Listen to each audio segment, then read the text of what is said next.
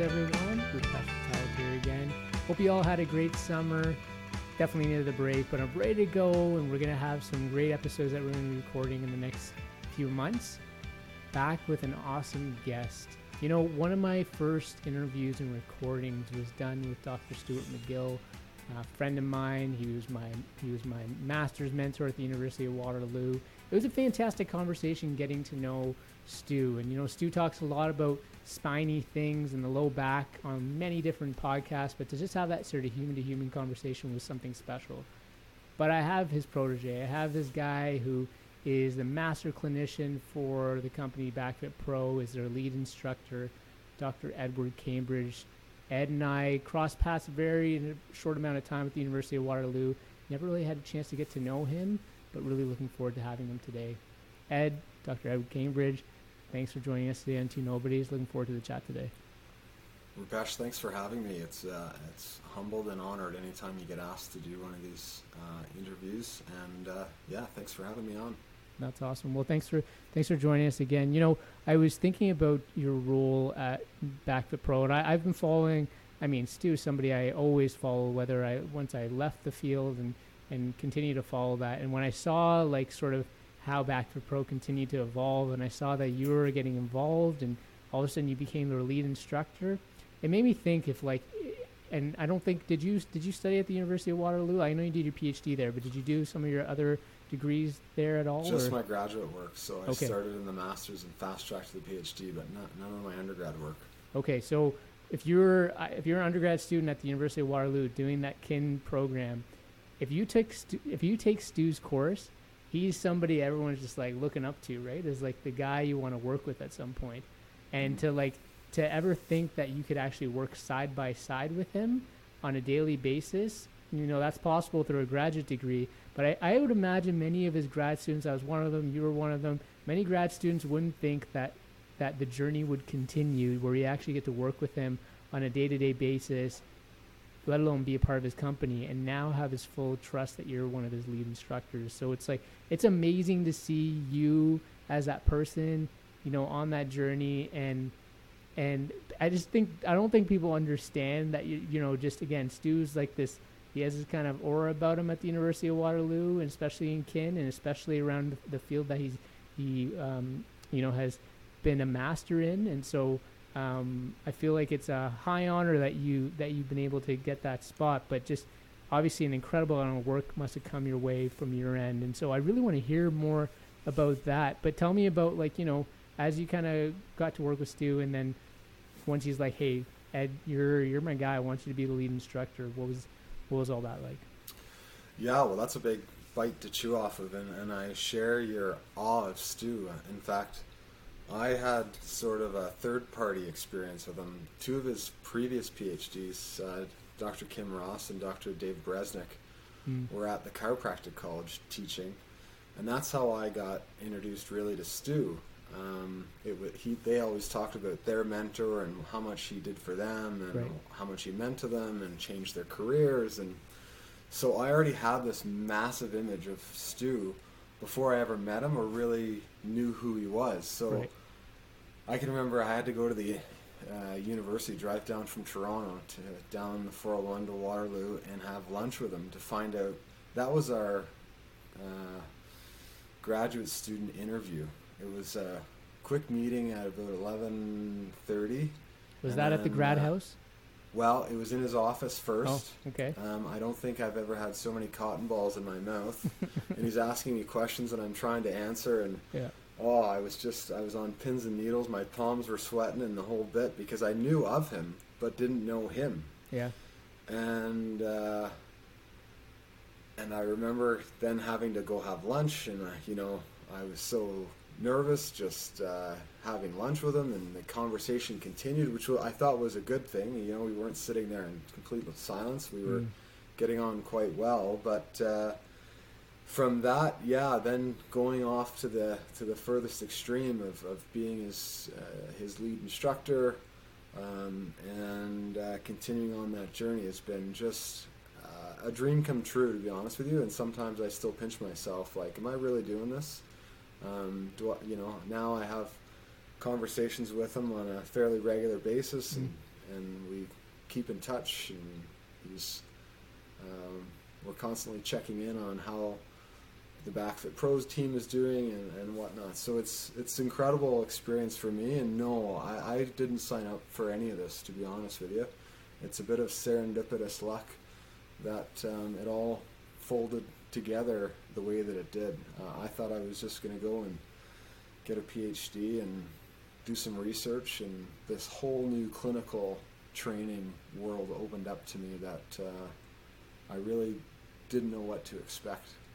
Were you hoping to do some academia after that PhD, or what was the plan? Because you were a doctor of chiropractic medicine at that time, right? And yeah, so I did my undergrad at Brock University, and I had kind of an interesting run-in with biomechanics there. That's when I really got passionate about biomechanics. We had this really tough prof, and he'll love me saying this story, really tough prof, and you either hated this guy or liked him, because if you worked hard, you liked him because you got rewarded well, and if you didn't like him, you did abysmally. Sounds a little bit like Stu's class, eh? Yeah. So anyway, I decided I was going to like this guy, and did really well in his course, and then became one of his undergraduate helpers in the biomechanics lab. And I remember we were having this conversation about, you know, his name is Dr. David Gabriel, and I said, David, I don't know if I want to be a doctorate in a clinical field or a researcher. I'm really struggling. And I remember him saying, Ed, do you wonder why milk bags are opaque? And I thought for a minute, and I took the question at the time fairly literally. So right. I said, well, no, I don't. And he said, well, do you like people? And I said, well, yeah, of course I do. I love people. And he said, well, I think you should be a clinician. Right. And that was kind of it. But funny enough, and as I reflect on the conversation after, I didn't take this away at the time. It wasn't one sentence before I did ask him, so why are milk bags opaque? And he tells me the story, and I haven't fact-checked him on this, so I'm taking him for his word. Yeah. But he said, well, back in the day when they brought milk in glass bottles and set them down outside the house, the ultraviolet rays from the sun would hit the glass, neutralize the B vitamins, and people were getting B vitamin deficiencies. So they thought, well, we better put this in an opaque container so it's not exposed to sunlight. So anyway, that's why your milk comes in opaque containers now, according to David Gabriel. Okay. And it didn't dawn on me that I was in both of those camps. I enjoyed people, but I also was quite curious about a lot of things. Yeah. So long story short, I went to chiropractic college and then met three PhDs in biomechanics there, two trained by Stu, and then one trained in the United States, and worked with them in the lab and did a little bit more undergraduate research there and published a paper, and then got really excited and decided, hey, I'm all in. I'm going to go to Waterloo. I'm going to look up this guy named Stu McGill and see if he'll take me on. And like I said, that meeting, I actually saved, after that meeting at the grad house, Stu called me up. He got my answering machine and left me a message that I was accepted into the master's program. I left that message on my answering machine until I moved out of my place in Toronto. So it was on there for a good 3 months, and played it a few times. Man, I know the feeling. I know the feeling of going to the grad house with Stu too. That was his place. He loved taking people there, and whether it be lab outings or whatever. But yeah, I remember when I got that acceptance into the master's program with him. I did it like some undergrad work with him, and then when I applied over, it was just a thrilling experience to do that. With what you're doing now, do you have the same sort of interest that he has in, like, on the high performance side? Like, is that something that you enjoy working with, or do you like to work more on sort of I don't know if it's like the everyday patient or I know you folks get the worst patients regardless on where they lie in terms of their level of activity, but I know Stu has this real deep interest in performance and training and that sort of thing. Yeah, and my background, which I'm now sort of ashamed to admit, is when I was a student at CMCC, I wondered, like, this guy's so big in back pain.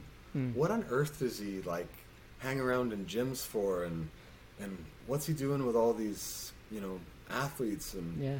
You know, I realized quite quickly, I'm happy to say, that I was so wrong on that. And everything that we've gain from working with and understanding how athletes do the thing goes right back into the clinic with, you know, a patient who can't get out of a chair without pain or off the toilet without pain and suffers on a daily basis with the most routine things. The coaching strategies are often some kind of a hybrid or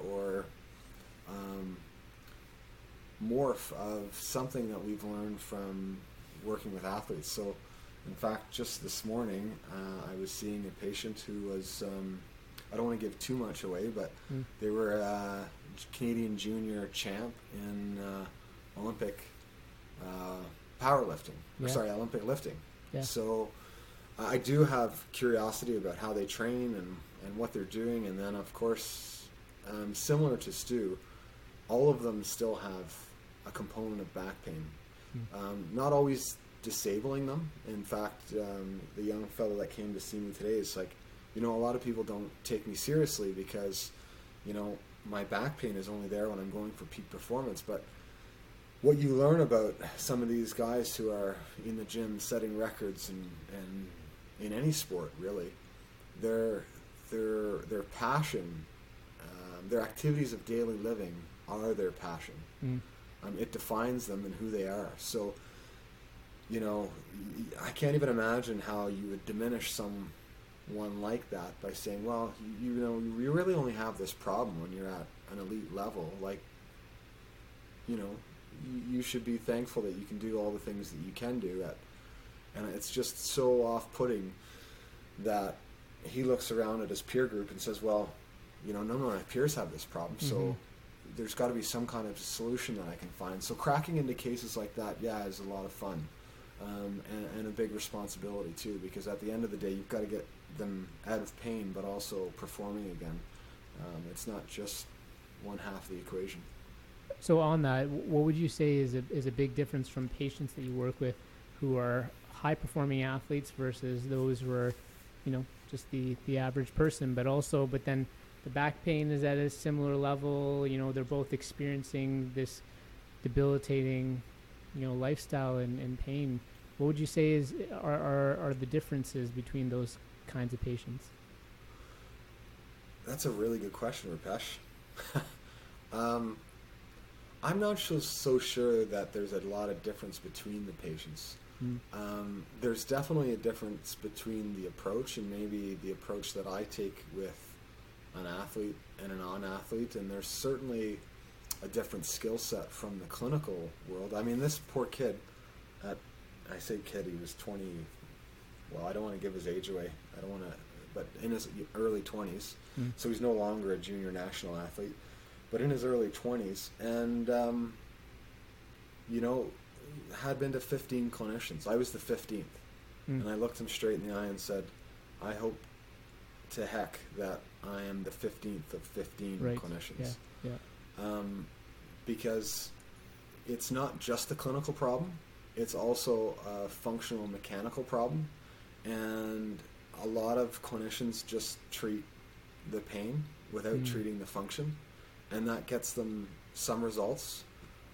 At the highest level though, it doesn't cut it more often than not.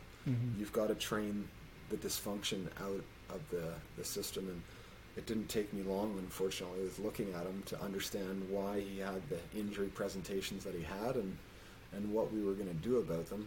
Now, putting that all into action took a few hours, and he's coming back at the end of the week for another session to iron out some more movement patterns and some of his sport-specific training. So yeah.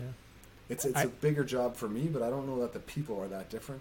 Yeah. I think a lot of us at the end of the day, if we boil it down, are similar.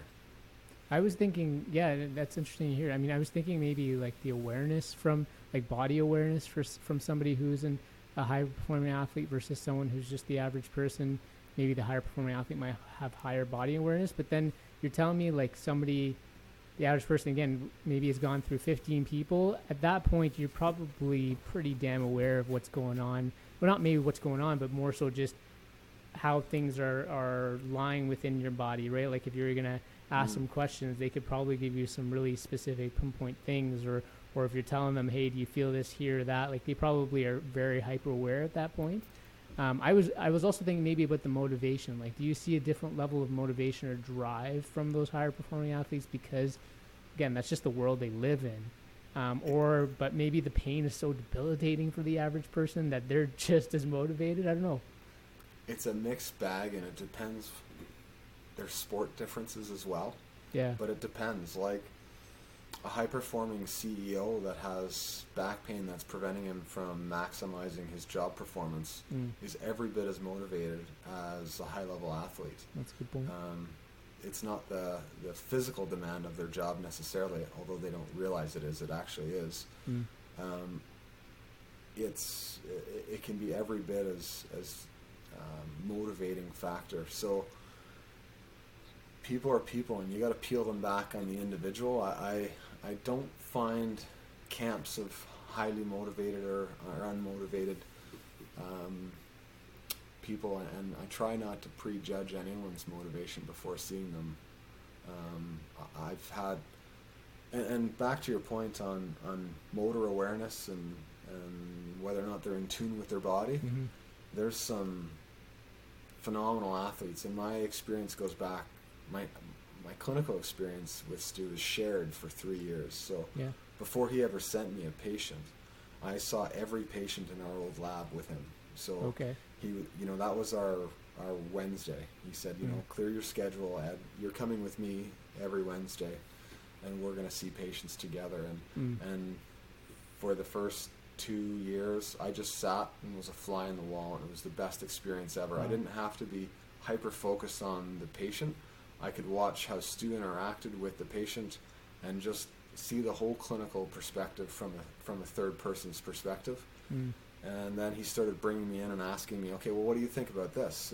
And the questions started to come faster and faster, and the influence, okay, well, Ed, why don't you go down that logic? And then it became, okay, Ed, why don't you start booking some of these consults in, because I've taught you, I think, more than enough to get you going.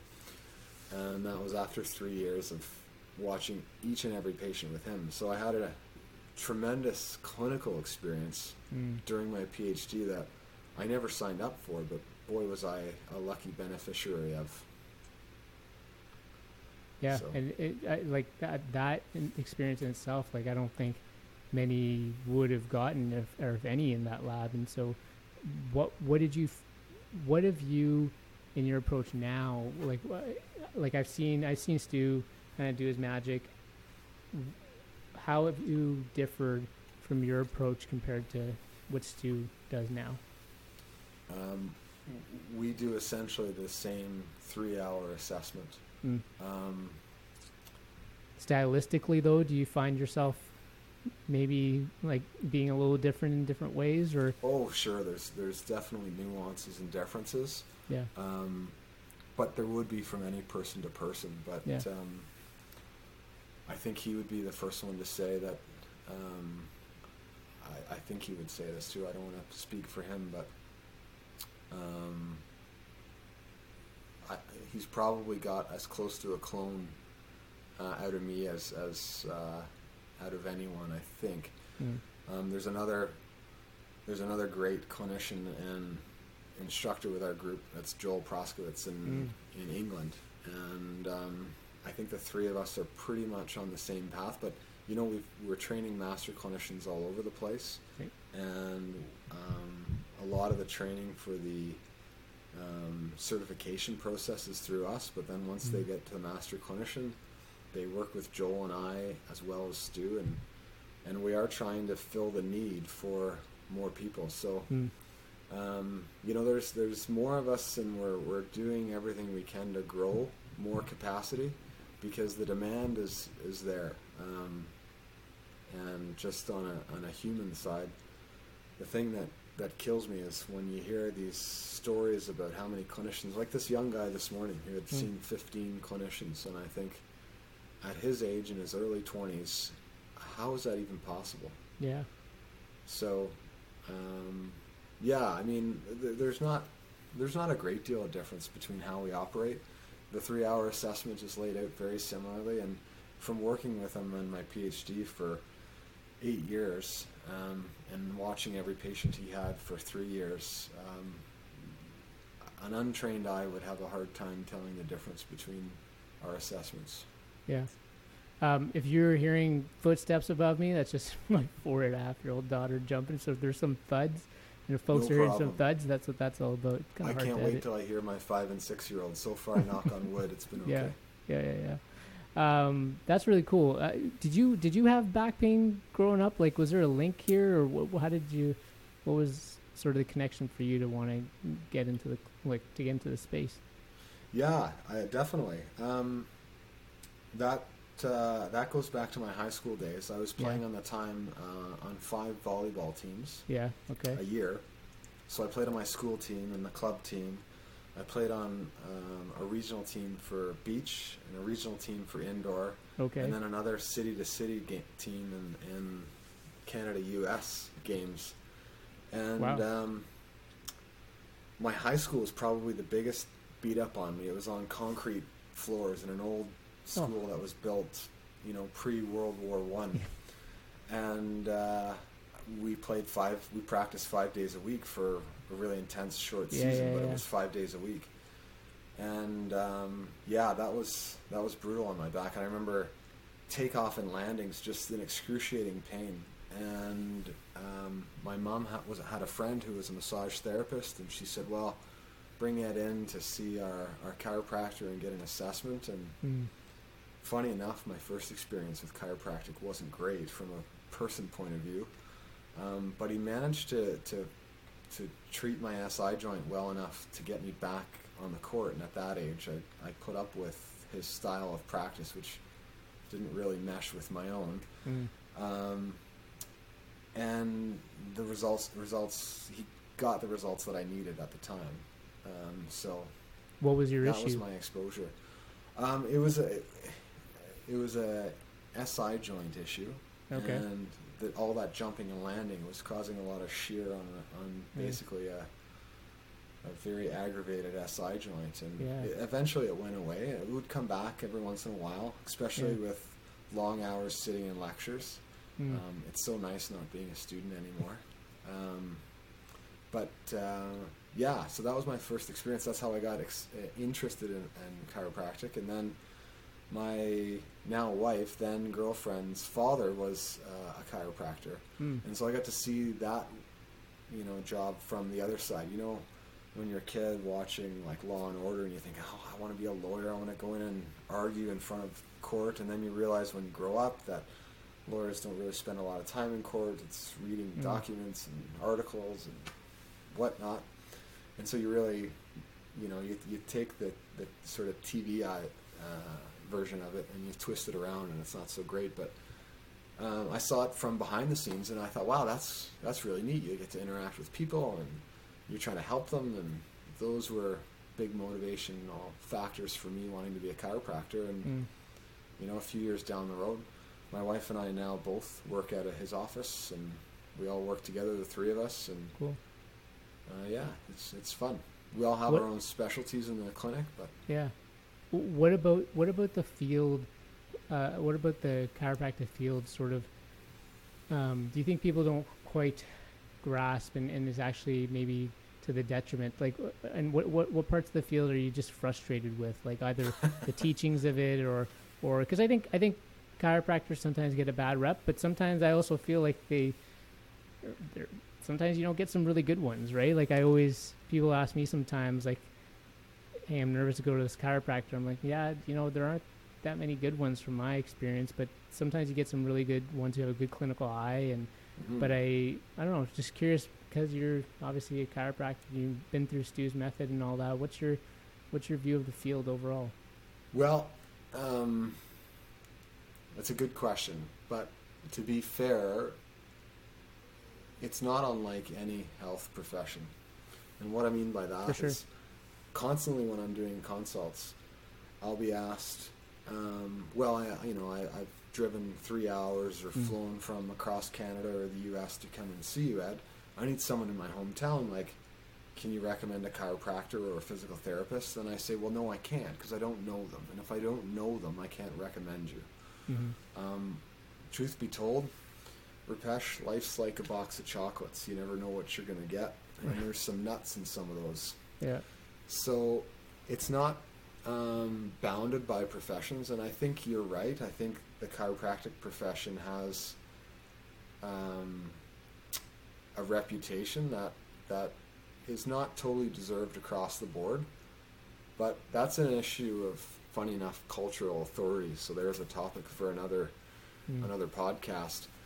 Physical therapy and medicine have cultural authority. So when you go to a bad MD who doesn't know that they need to order an MRI because you have a suspicious cervical spine problem that's causing balance disruption, and you need to look at cervical spine and probably a brain MRI as well, you just write it off and say, well, that individual doesn't know what they're talking about or doesn't know what they're doing. But medicine as a whole isn't.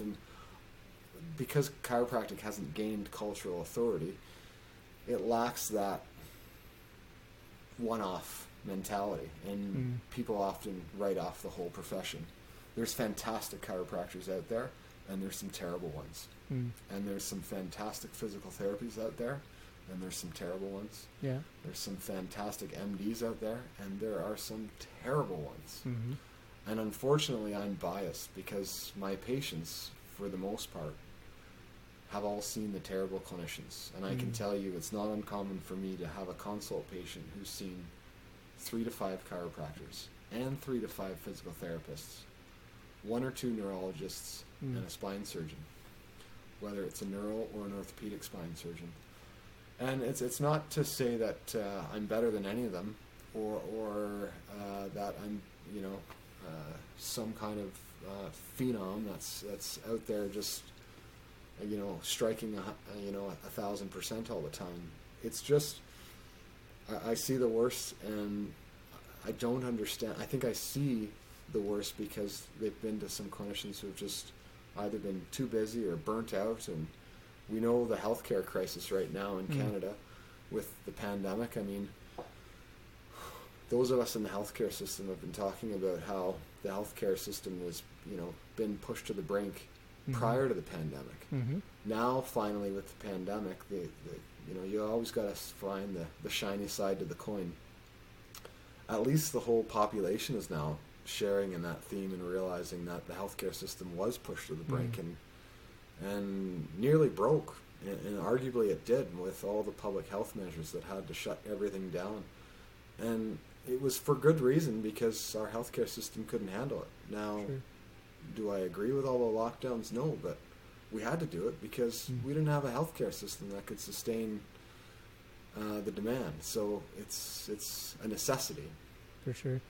What would you say is, because I mean, it's just mind-boggling to me. I mean, that someone has to go through all those different specialists and practitioners and such, and you hopefully over time, as you keep seeing somebody else is just, they're adding a little bit more value to the situation. But 15 people, what would you say is the missing ingredient? And it's not to, I know the BackFit Pro method is, and all you folks are incredibly humble people, but what is that missing ingredient, would you say, that comes with that approach versus, or just is it an educational deficit? Is it the training in schools is not in the, is not done the right way? What's missing for people that people can't have to rely on the BackFit Pro method or someone being McGill certified, which is awesome. That program has been created, right, to kind of fill the gap, but it doesn't start with the McGill method, it starts with starting at an institution, right? And so if people are not getting that proper institutional learning, and then they're having to depend on certification afterwards, I mean, yeah, what's missing? Fantastic question, and you're right on the ball. As I recall that you were back in your master's days, Rupesh. What's missing is a system change. So I'll point the finger back at me, okay. And I'll tell you a little clinical story of my own. So I was right from CMCC. I went right to work, and for the listeners, CMCC, Canadian Memorial Chiropractic College. Went right from CMCC to University of Waterloo. And I remember I was waiting for my license at the time. My father-in-law was excited. He found out that I was working with the Stu McGill. He was, beside himself. I heard him talking me up to patients.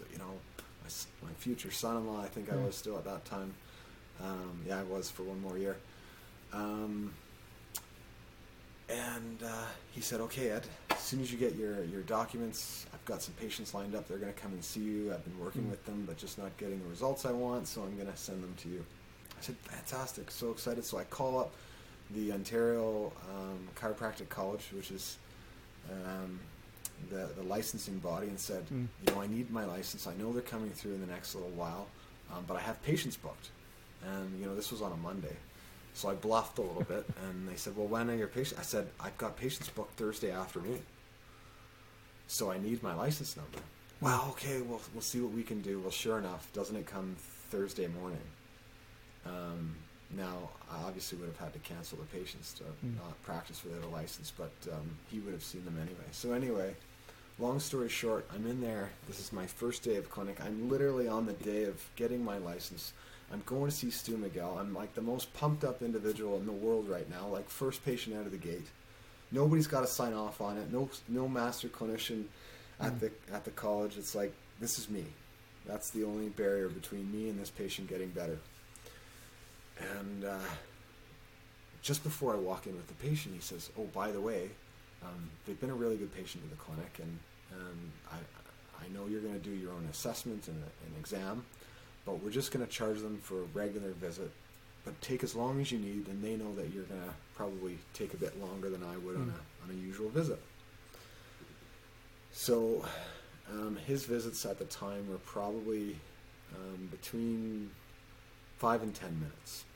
Okay. I spent almost an hour with the patient. I did an assessment. I did some provocative testing. I told them what I thought was going on and why they had a certain amount of success but weren't getting over the hump to get off the dependency and need for ongoing treatment at the current interval that they were at. And if they would do this plan, and then I show them the whole plan and walk them through it, they could probably go, a much longer time between treatment intervals and be able to get out and enjoy life and all that good stuff without being dependent on sort of the system. And I remember this like it was yesterday. I looked down and I said, okay, well, that's what I want you to do. And I was sort of wrapping up my last sentence, and she looked at me and said, Ed, isn't there a pill I could take instead of doing all this work? Oh. And I thought, that patient had no value for what I was doing. And one of the reasons was they weren't being asked to have any value for what I was doing. They were seen as a regular follow-up visit, which is,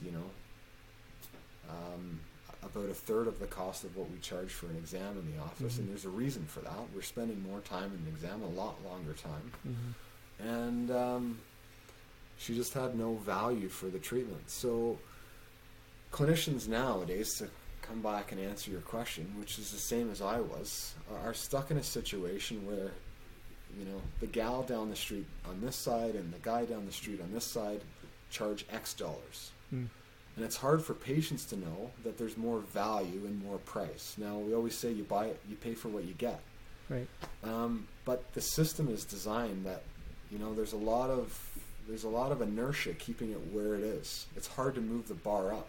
It's hard to elevate everyone's game around you so that you can charge more and spend more time with patients. But that to answer your question in a roundabout way, is what I decided I had to do. I had to change the way that I practice. And that's when Stu's work and all of understanding how he spent 3 hours with a patient made sense to me.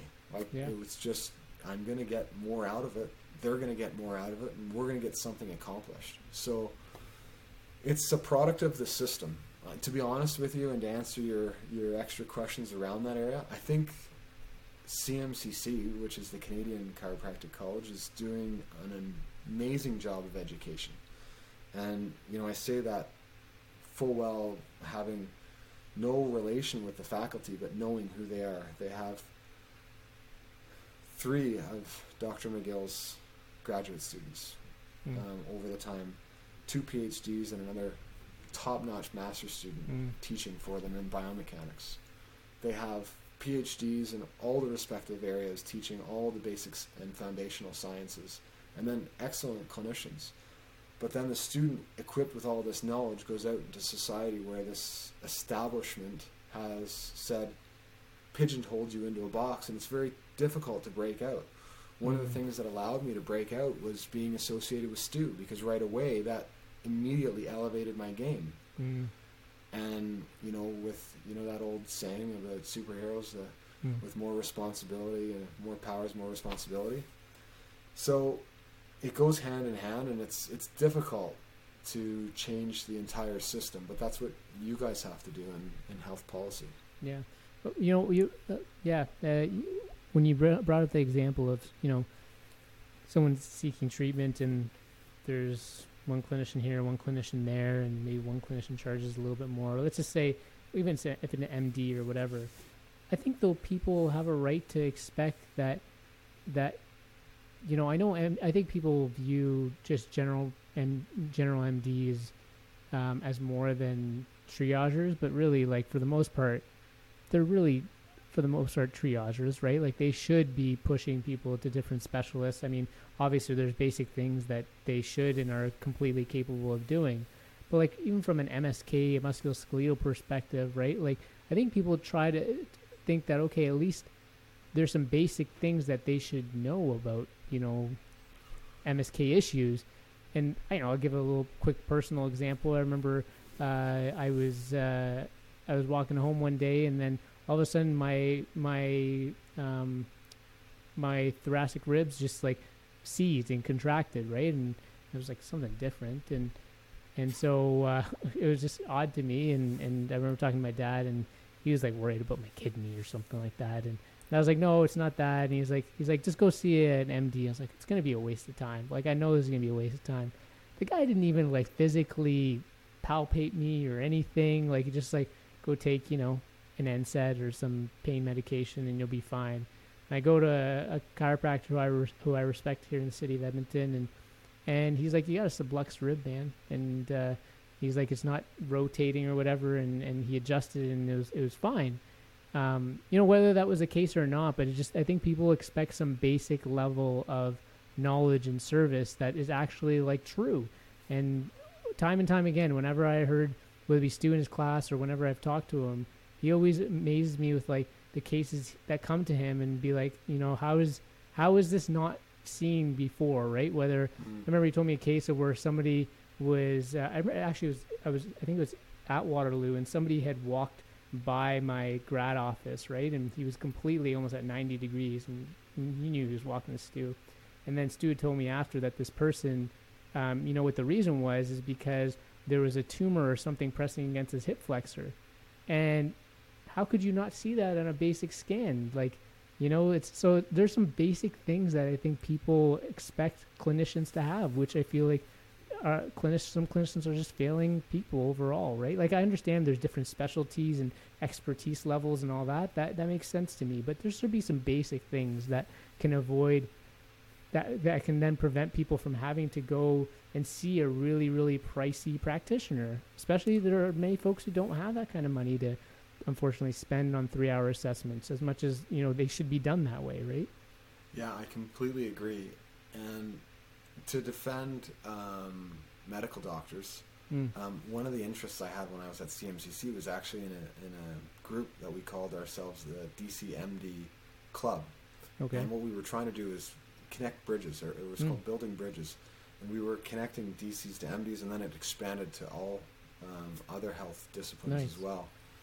And it was amazing. One of our profs at the chiropractic college was actually faculty cross-appointed at U of T. Mm. And this may come as a shock to you, but they were given 3 hours of musculoskeletal in-class education. One of those hours was dedicated to low back pain. Sounds about right. So to the defense of the medical doctors, it's not their area, yet it is the second highest reason someone presents to their family physician, the highest being upper respiratory. Yeah. And they have to know, to their defense, so much about so many things that I personally know only the surface area enough to, as you say, triage and recommend and refer out for in the suspicion of some kind of sinister underlying pathology. They could do better job of having a better baseline MSK knowledge, but there's a lot going on that they have to be responsible for. The whole field of genetics and medicine is taking off like crazy. There's so much information that we don't cover at chiropractic college because we are focused on MSK and that educational bracket that, you know, we have differential diagnosis to rule out tumors and pathologies and all those kinds of things, but that's where our education on that stops. It's identifying it and ruling it out and sending it out when we need to. And that's fair, and I appreciate that. But if I could just play devil's advocate for a second, I mean, I think there's, though, like basic anatomy.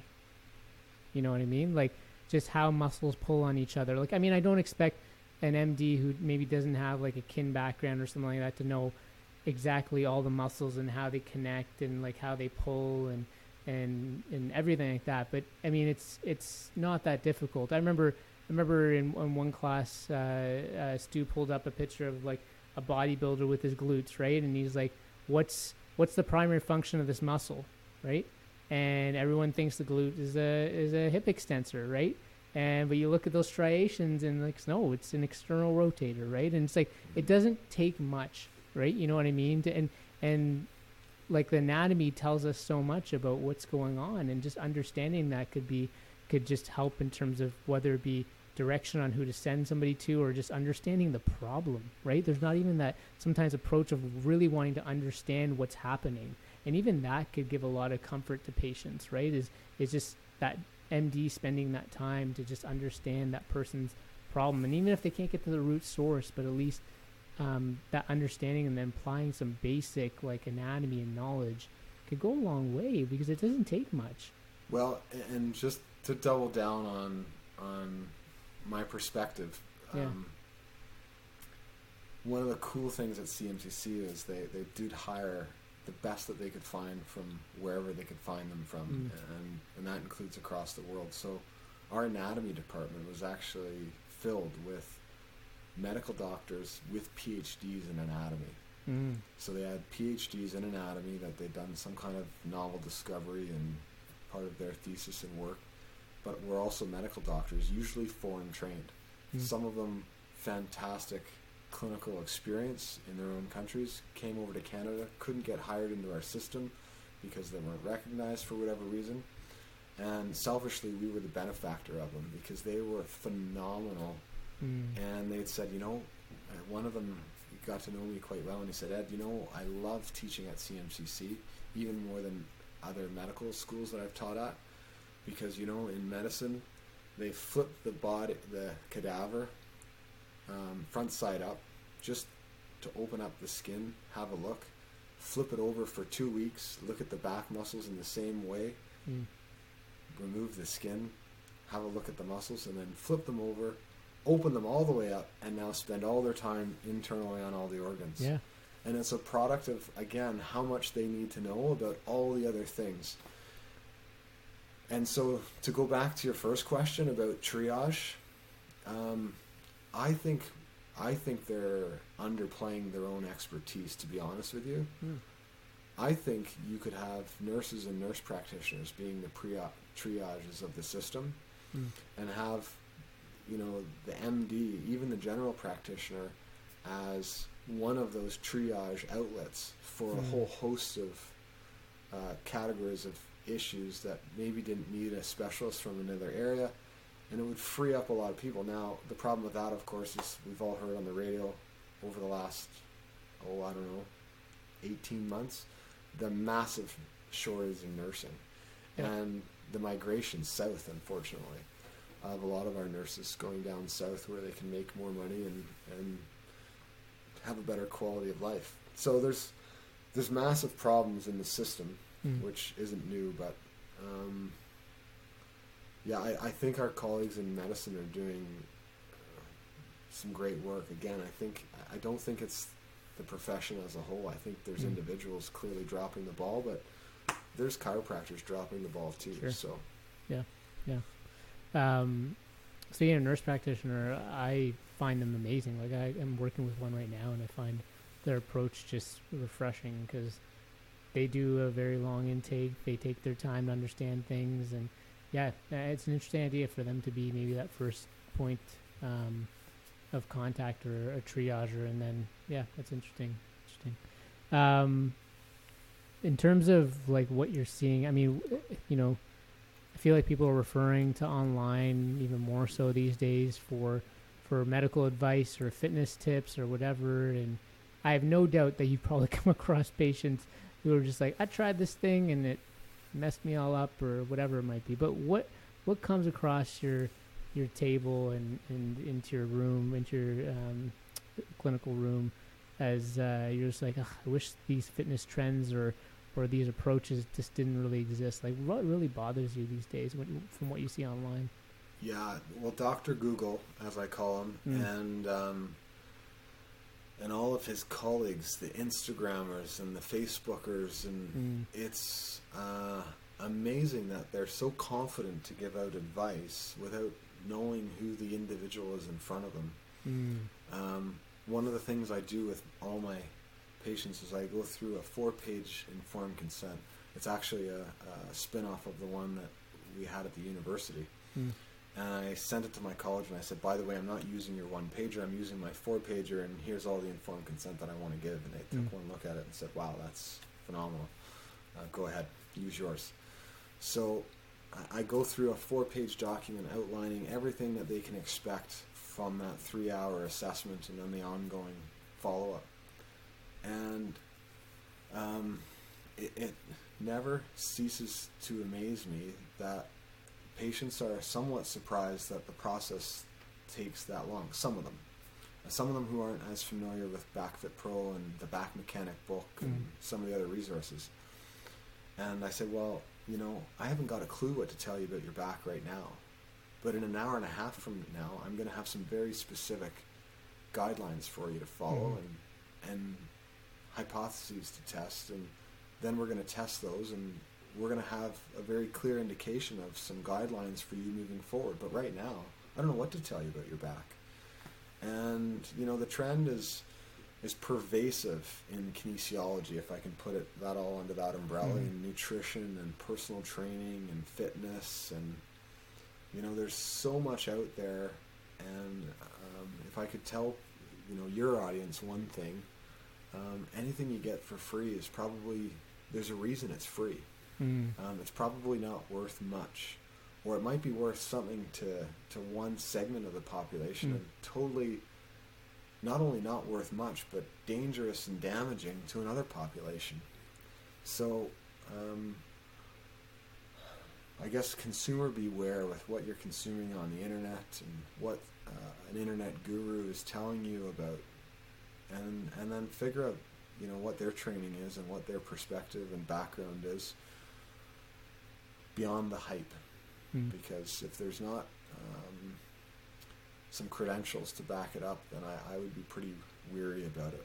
For sure. It takes a long time to hone your craft and to be really good at what you do, and that goes from being a master car mechanic or a master clinician.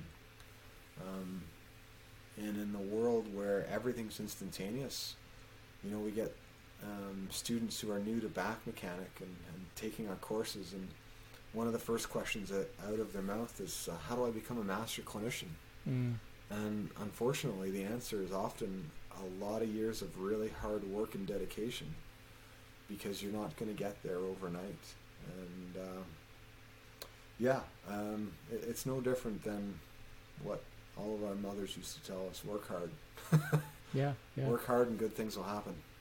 When you spoke at the start of this question, just around that tailored approach and how can you get that from an online source or through Instagram or whatever. But are there any sort of just complete sort of no-nos for you, like when it comes to, I don't know, I guess we could talk about the spine in particular, but, you know, I think about traction, for instance, right? You see that in, the idea of traction, and especially for those who have disc herniations or such, right? I mean, for someone who doesn't understand how the spine works, I mean, the logic seems pretty simple to me, right? Like, you stretch things out and you open things in, the disc creeps back and it's all good, right? You're ready to go again. But like, just thinking about those kind of things, like it doesn't matter, you don't have to require a tailored approach. There are just bad things. And I mean, we know from Stu's stuff in terms of like, don't do sit-ups, right? The guy who killed sit-ups sort of thing. We know like those kind of things are just no-nos for pretty much anybody, but what comes to mind for you? Like, are there any sort of fitnessy tools or gimmicks or things that you've seen that are just like, people should just stay away from that entirely? Well, I would say anything that's not specifically geared to that individual. And so, you look at an exercise and you think, who might benefit from that? And then you look at who the audience is of the individual spreading it through the internet, and you think, well, that's not even close to their audience. There's some exercises that I have no problem giving to the Olympic lifter I saw this morning that I wouldn't dream about giving to the 50-year-old banker who I'm going to see tomorrow. And so, Stu and I have always said the tools of back pain are pretty simple. But knowing where and when and how to apply them is the hard part. So I don't know if I would write anything off right out of the gate. There's some fundamental rules about the spine that you can certainly hedge your bets on.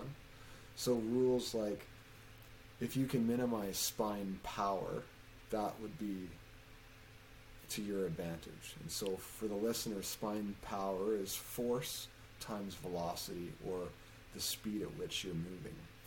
So if you've got a high amount of load, you're carrying something that's relatively heavy. If you do a lot of twisting and turning motions while carrying it, you have a high degree of spine power. And what we see on an MRI, if you come in and that's your loading history, is annular tears around the edge of the annulus, which is part of the disc around the outside, the thick fibrous tissues that hold the disc together. They tear apart in that rotational loading pattern.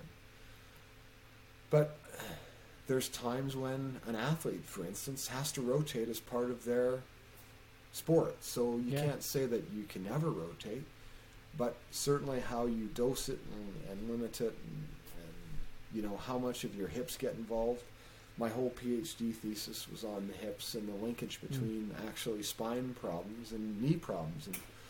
And Stu and I think, both look at it the same way, as the hip is kind of the keystone. So if you know how one of those old arches is made with big stone blocks, the keystone is the one right in the middle that has the compression going down, ideally through the bottom stone at the bottom with the right angle that just puts the whole archway together. And if you don't have the keystone in place, the whole thing crumbles. Well, the hips do that in a lot of ways for the spine and the knee. And so we think of it as a bit of a keystone in that whole kinetic and kinematic chain from the knee to the hip to the spine.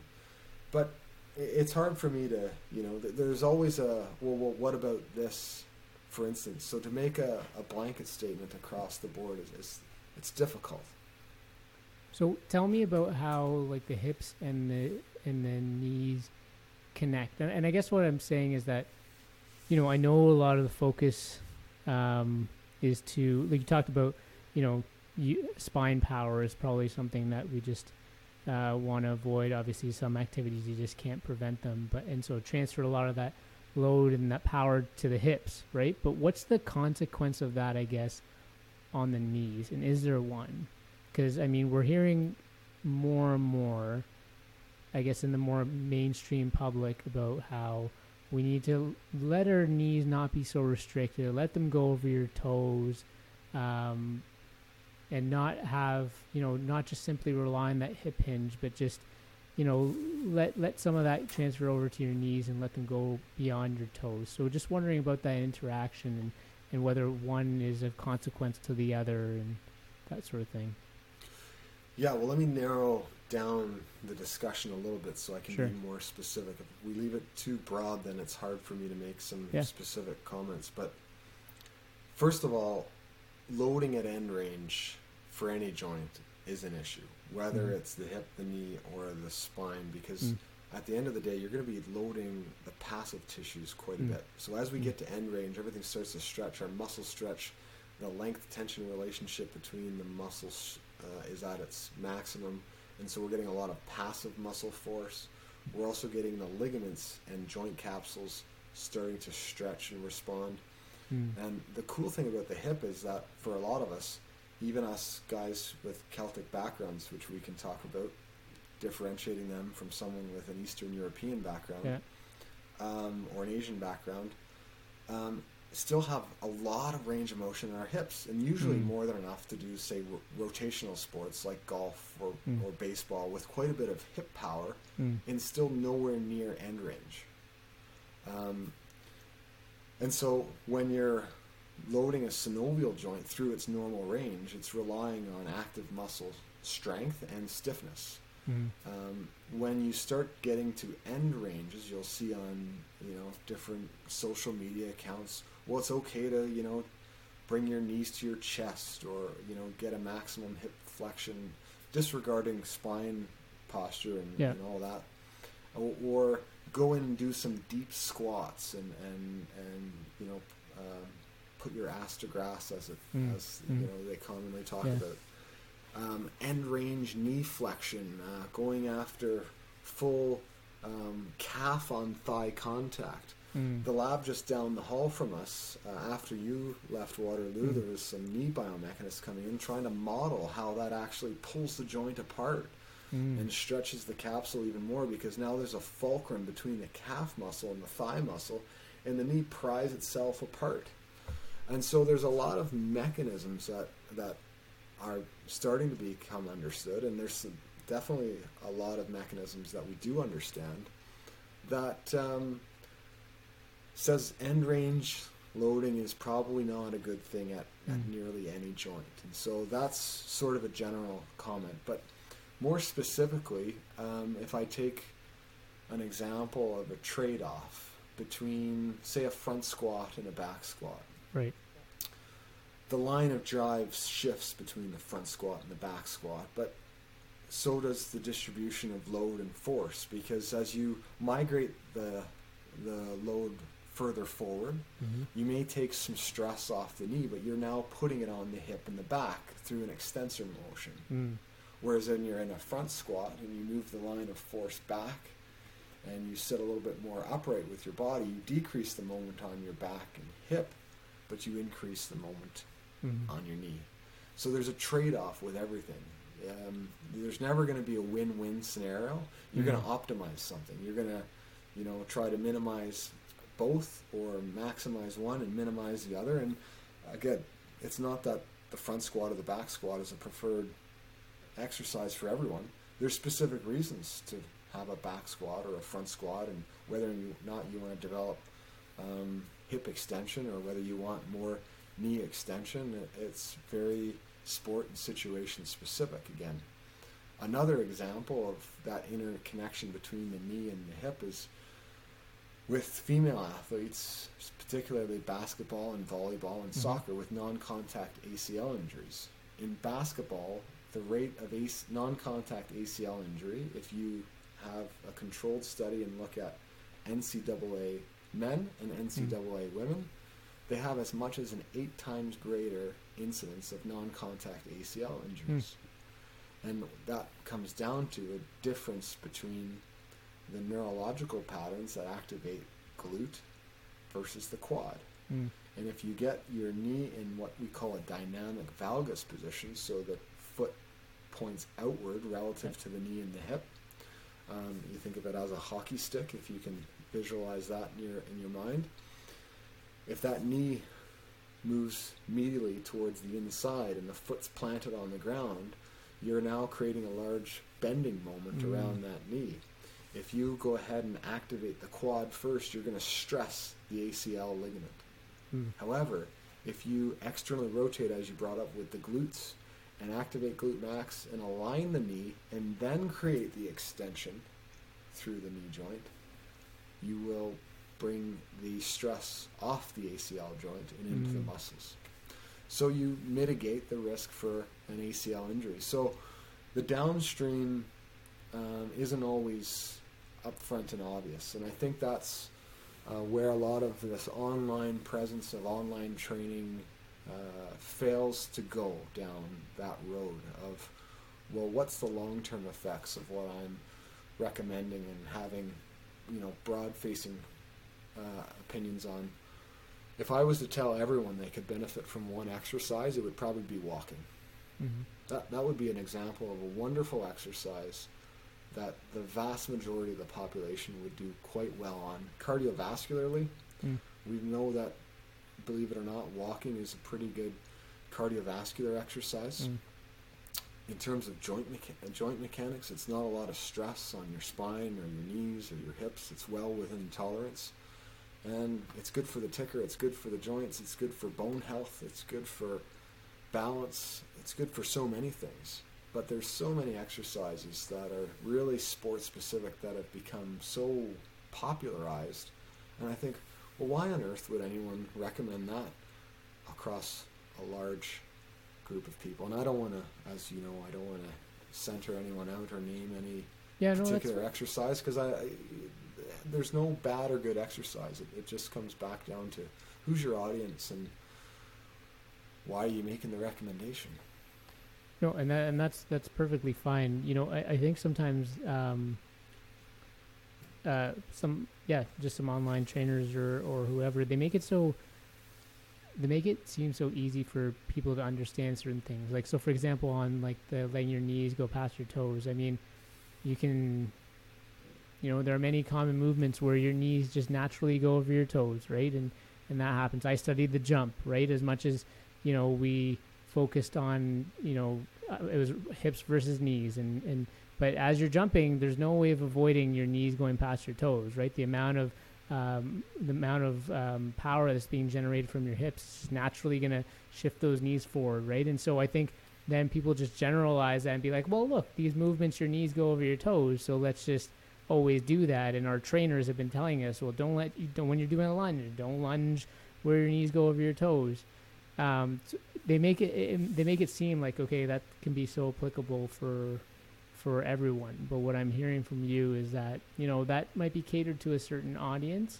Maybe there's a place for that, but there might be some audiences that might not benefit from that.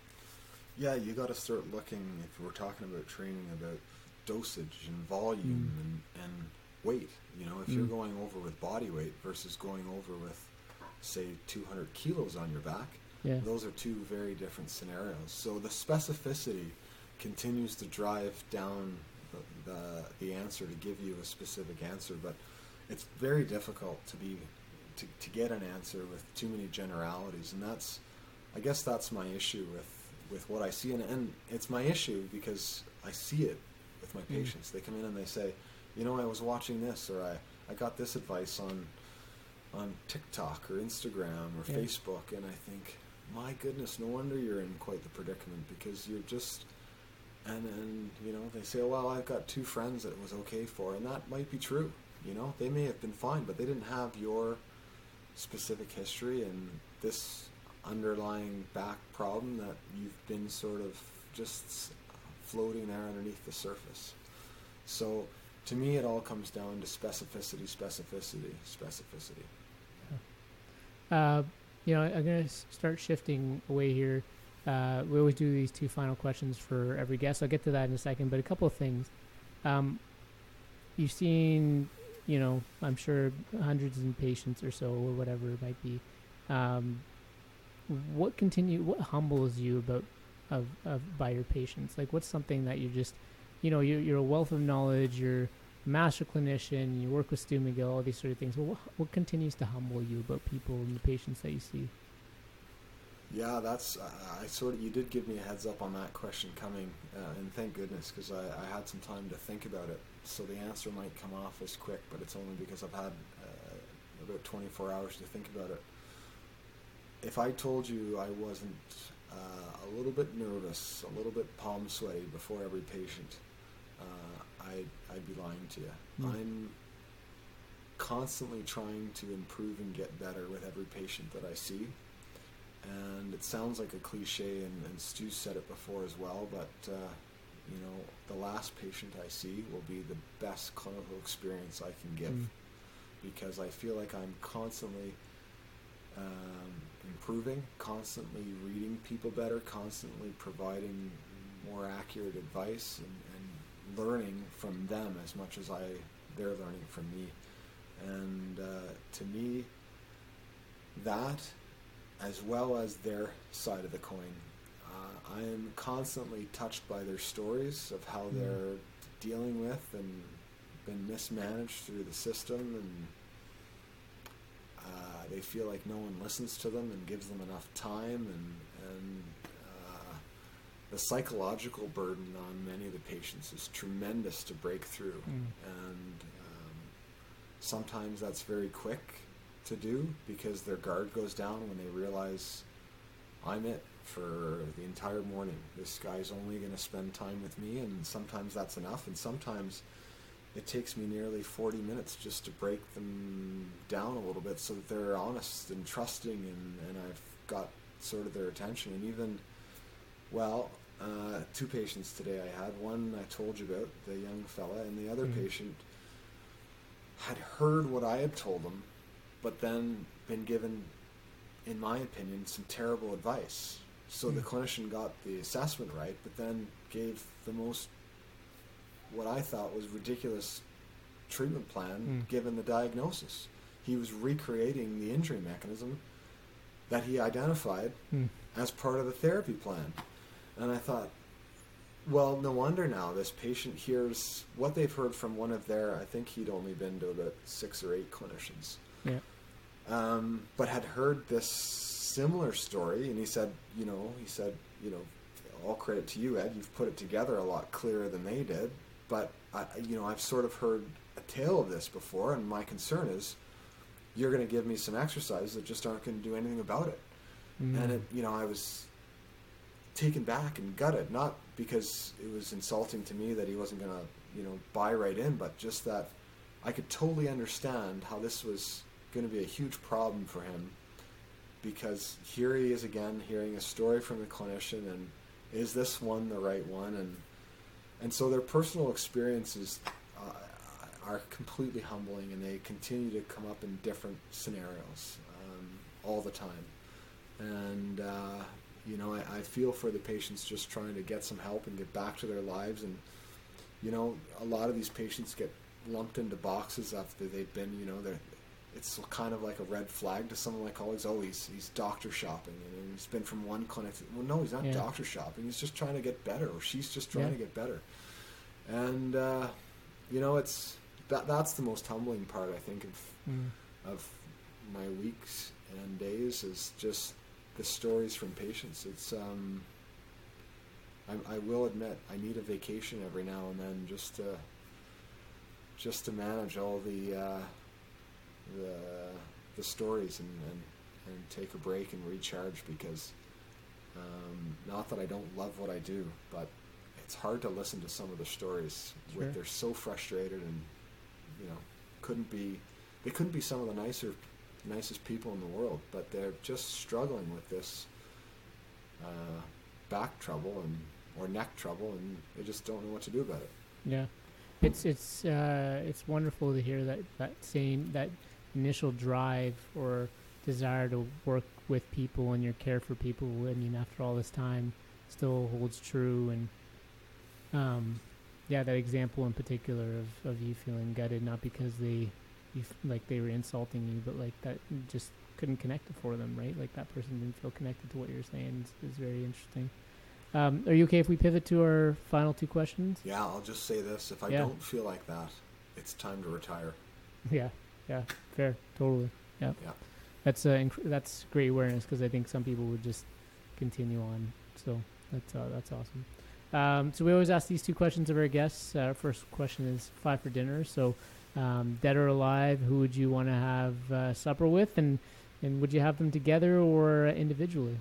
Well, funny enough, we were having this conversation, and I didn't do five. I said the one person you'd want to have dinner with Stu. So now I've got to listen into his podcast and find out who his five were.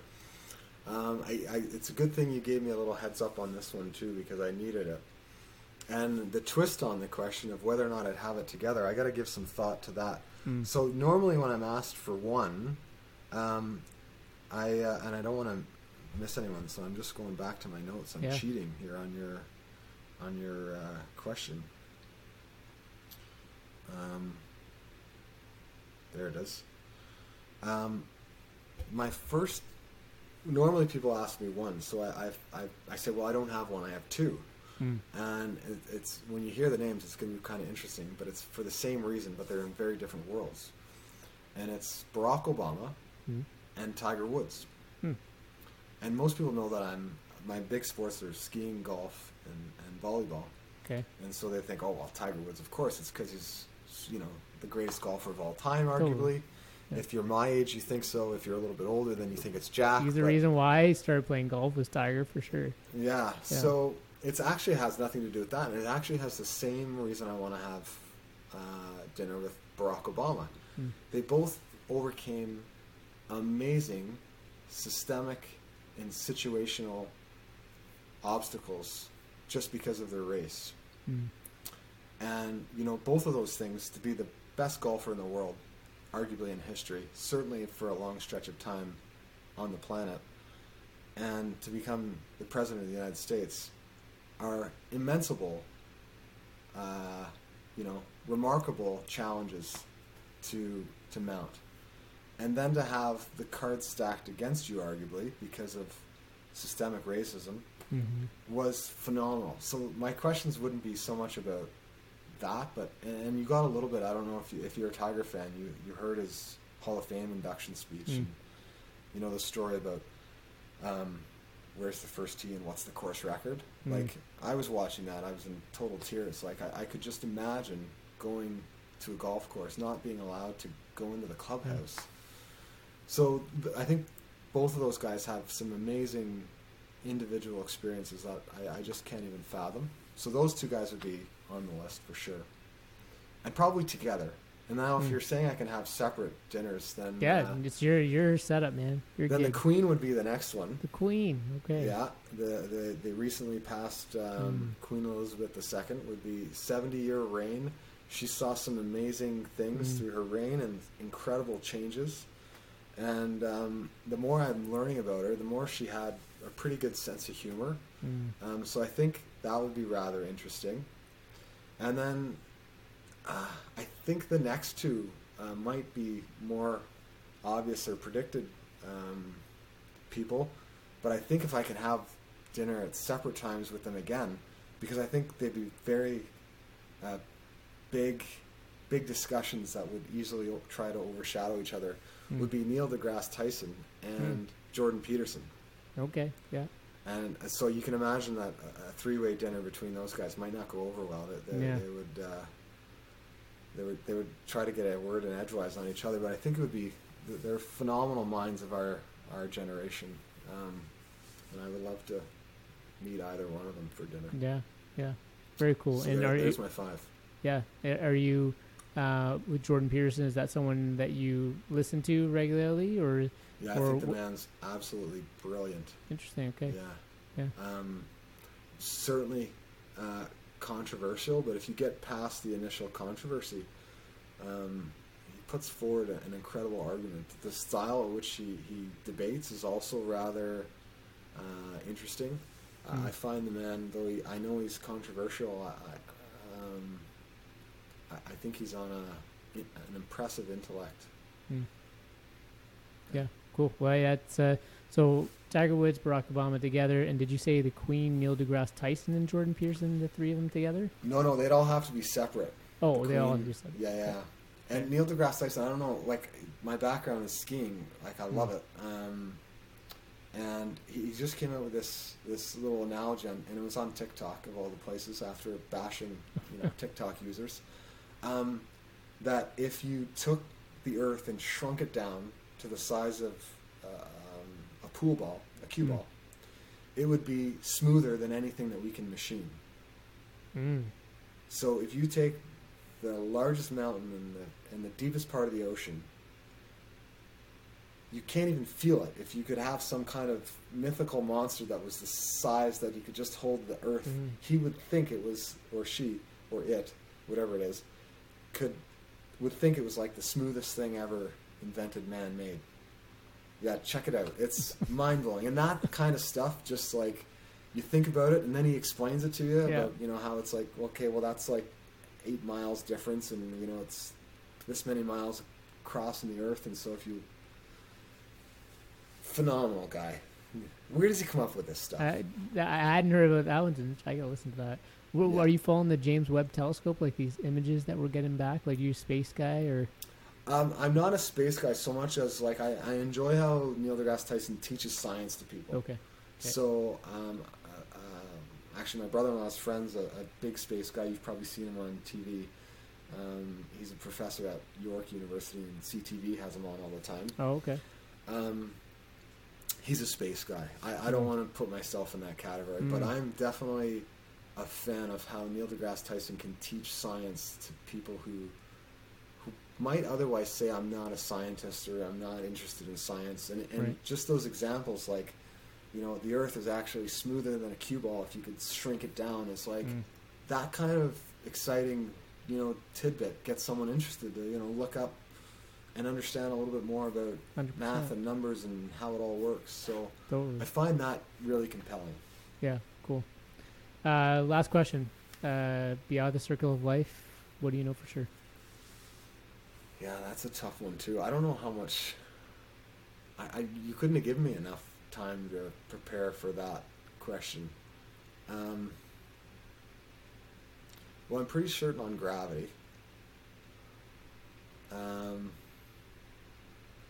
But that's kind of fun. In science that we don't ever really prove something to be true. We just prove the opposite. Mm.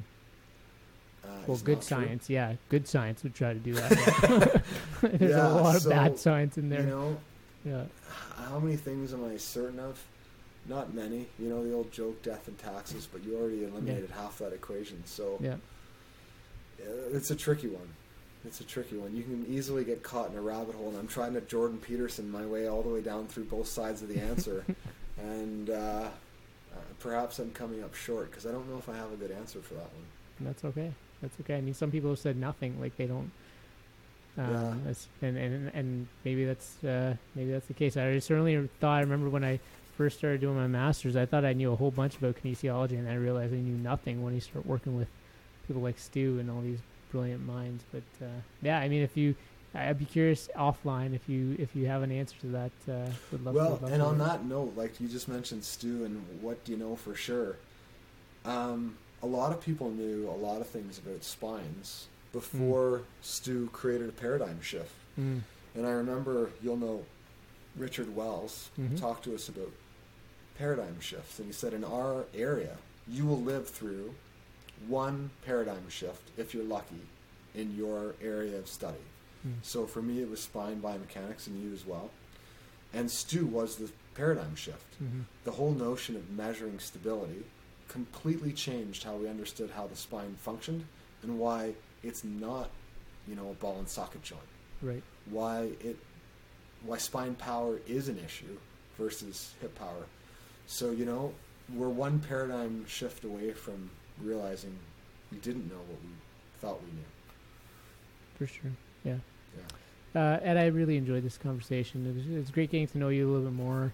I hope you enjoyed yourself today. And it was just it's fun to just get to know the person who was kind of, like I said, a lot of Waterloo students would see you and they're like, that's awesome that you get to work with Stu and work BackFit Pro and carve your own path for that matter, right? Like, I mean, Stu's laid this amazing groundwork, but it's for other people to build off of, and it's great to see you doing that. And so while I don't really quite know you, definitely I feel like from being part of the Stu lab, I think we can all say we're proud of you and enjoying to see the work that you're doing there. So congratulations on that. We'll put all of Ed's info. And by the way, Ed, how can somebody find you if they wanted to get a hold of you, or if they wanted to seek your consulting services? Is that sort of a hard ordeal, or what does that look like? No, that's pretty easy to do. You can go to Cambridge Sport and Spine and look me up. It's cambridgesportandspine.com, or you can go to email me at cambridgesportandspine@gmail.com, or you can find me on Stu's website, BackFit Pro, and it'll link to that contact information that I just gave. And that's probably the easiest way to find me.